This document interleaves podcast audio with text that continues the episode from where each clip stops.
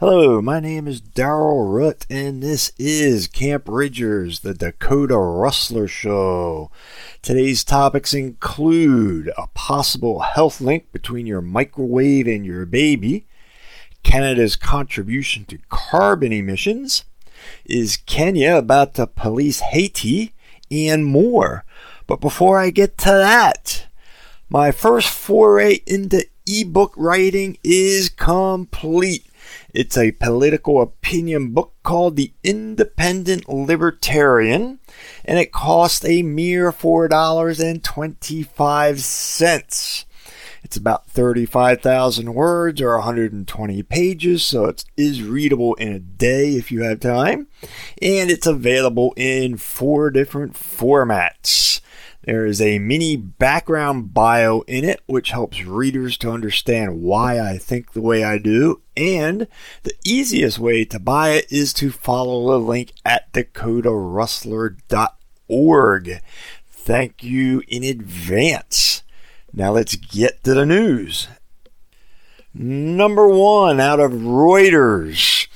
Forest fires in Canada this year have released 290 million tons of carbon dioxide, doubling a previous annual record. And emissions are set to rise as hundreds of fires remain active across the country.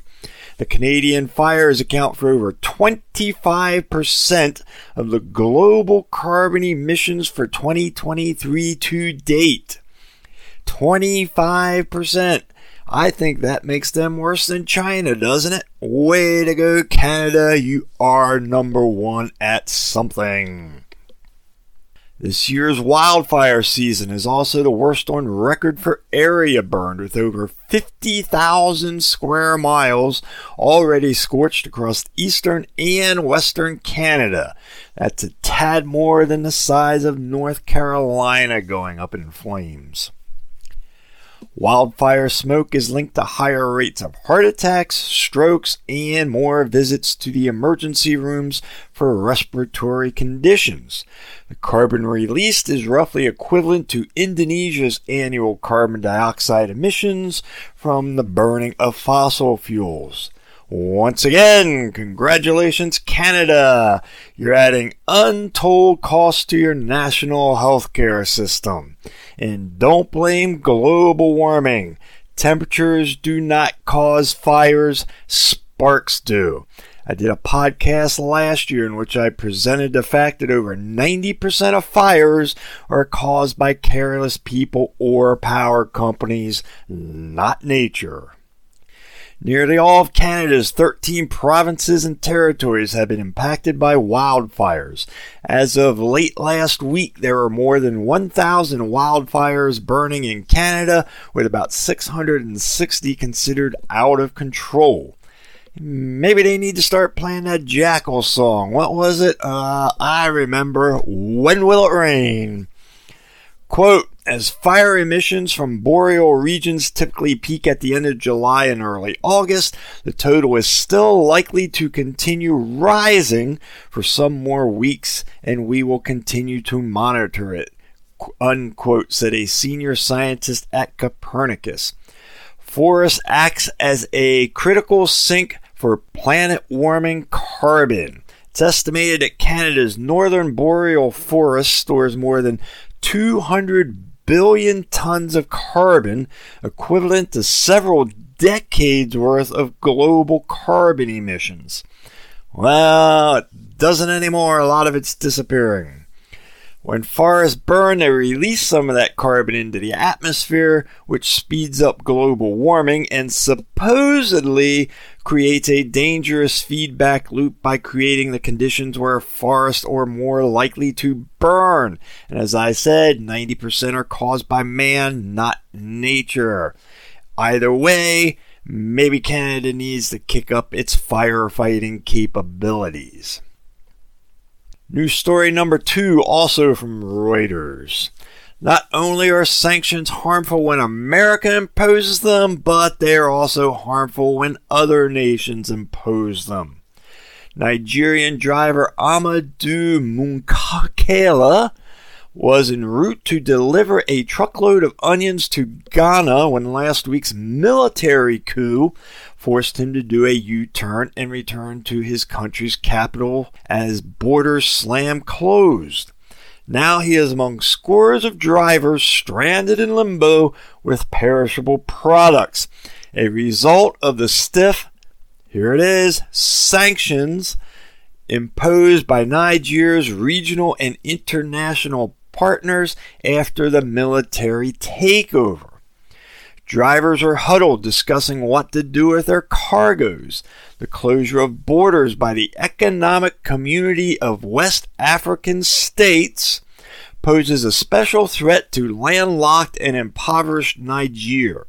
Amid a worsening food crisis, the need for key imports, including rice, will not be trucked in from neighboring countries up to 1,000 vehicles a day, many carrying goods to markets, would normally travel the trade corridor between the port of Cotonou in Benin and Niamey, however you pronounce those cities, making it one of the busiest crossings in West Africa, according to U.S. government data.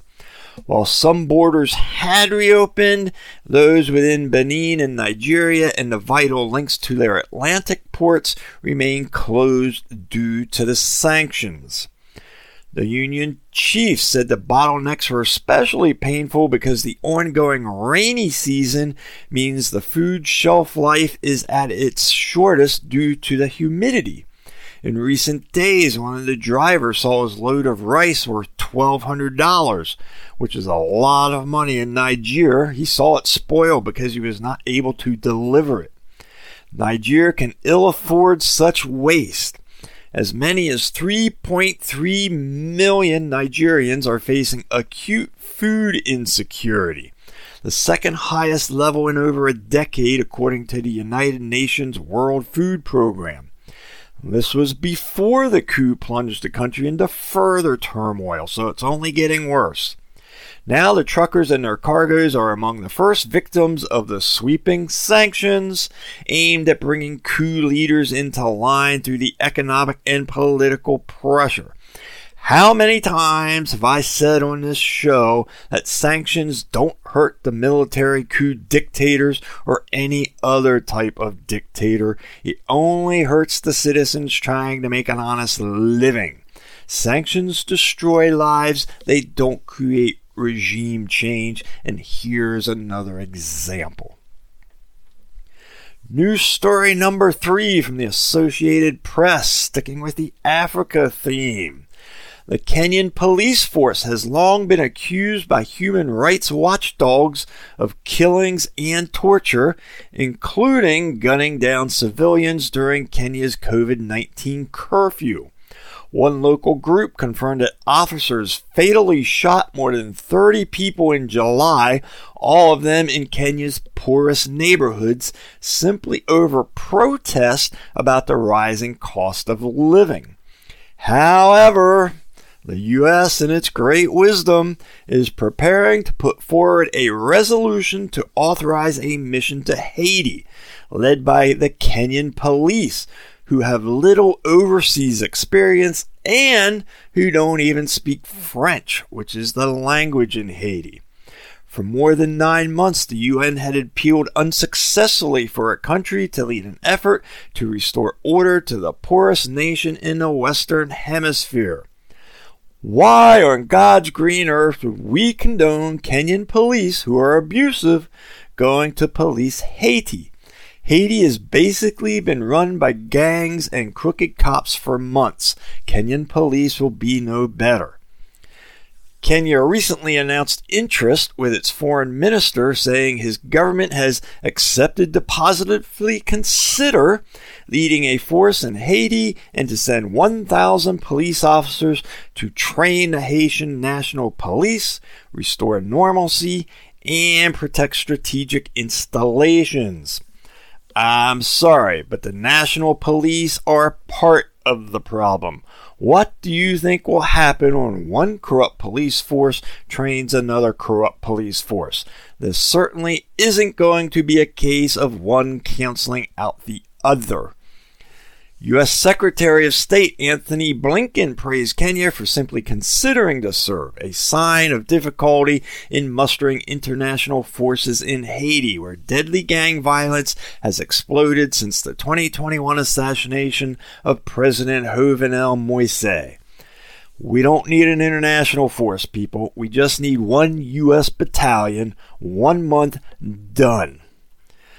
Quote, we have to find someone who can help us unquote, one Port au Prince resident said. Well, to that citizen, if you think it's going to be the Kenyan police, you might as well line up against the wall and put your blindfold on now. To make matters worse, Kenya's police force has received millions of dollars in training and support from the U.S., European Union, and other partners in recent years, with Washington focusing on promoting police accountability and professionalism. Considering all human rights violations, that doesn't seem to be working. Par for the course. To quote another Kenyan citizen, the kind of brutality that has been meted out on innocent and unarmed civilians in the last couple of months has been unprecedented.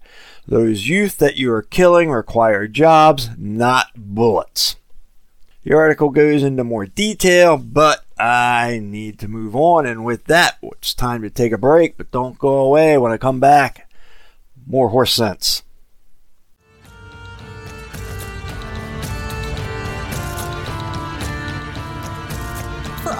Things Dakota Rustler related, please visit dakotarustler.org. The website contains links to media sites, a merchandise store, and a button to donate to the show. Your support helps to pay for expenses of production, as well as research time. Feedback is appreciated, and comments or topic ideas can be sent to the email address listed on the website. Sponsorships are also available if you have a business to promote. Now, back to the show.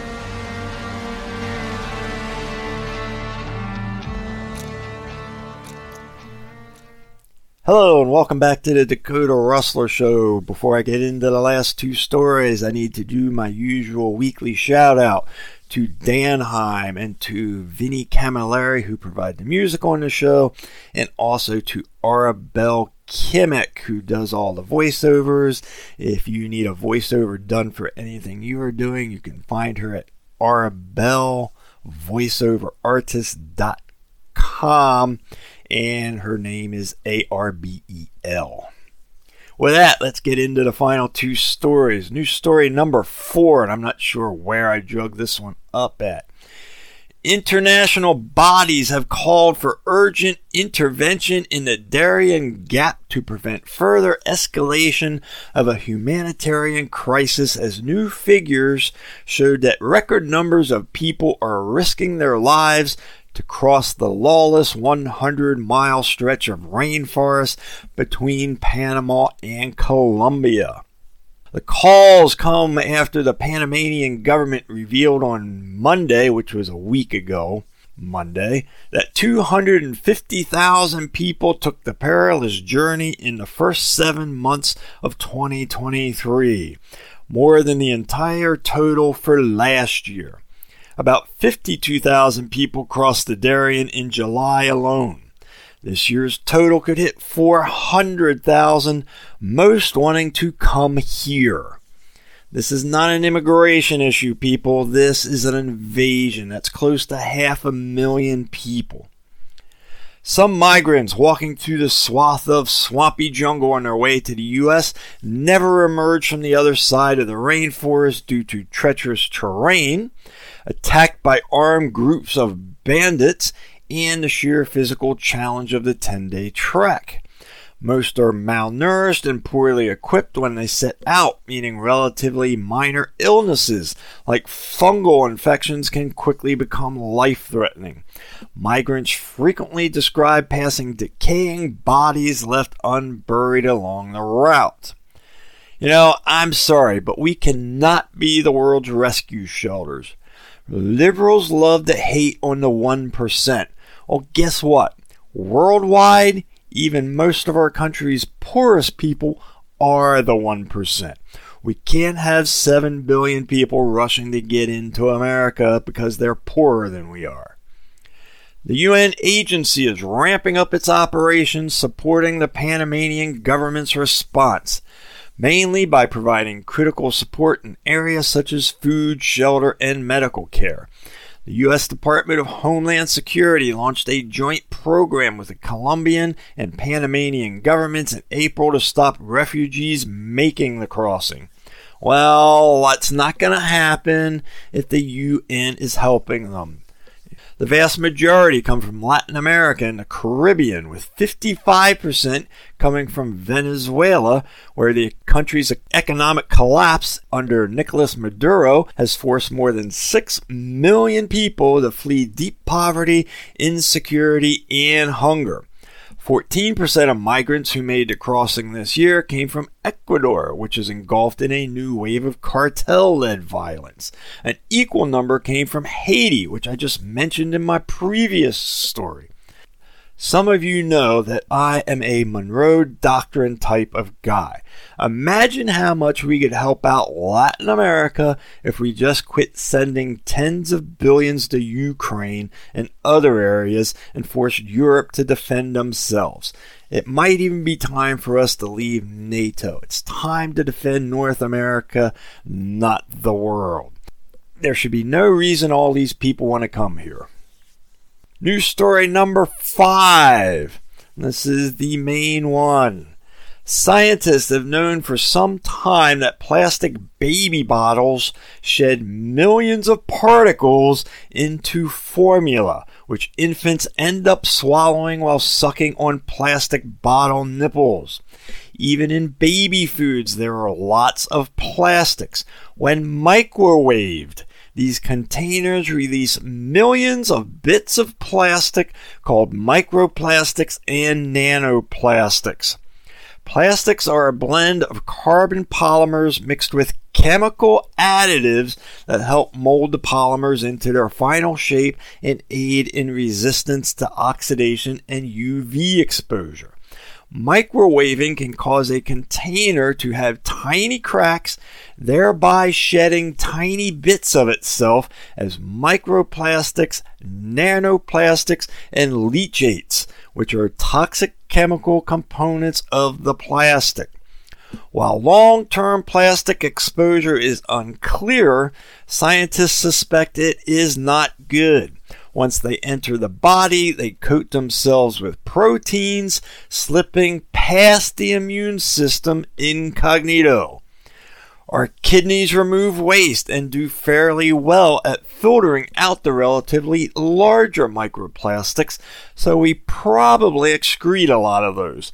But nanoplastics are small enough to slip across cell membranes and make their way to places they shouldn't make their way to it's quite likely that nanoplastics can be very toxic.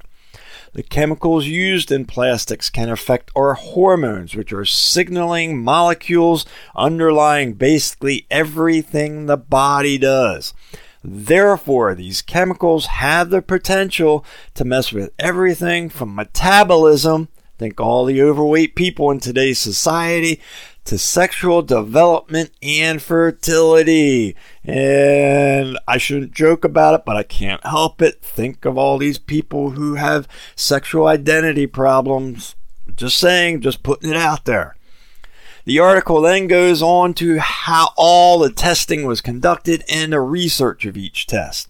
In general, they found that hotter storage temperatures cause plastic particles to leak into food. One polypropylene container released over 400,000 more microplastics per square centimeter. That's a tiny area. After being left in a hot room as opposed to being stored in a refrigerator. The team also bathed human embryonic kidney cells in the plastic roughage shed by the baby food containers. After just two days of exposure to concentrated microplastics, and nanoplastics, about 75% of the kidney cells died.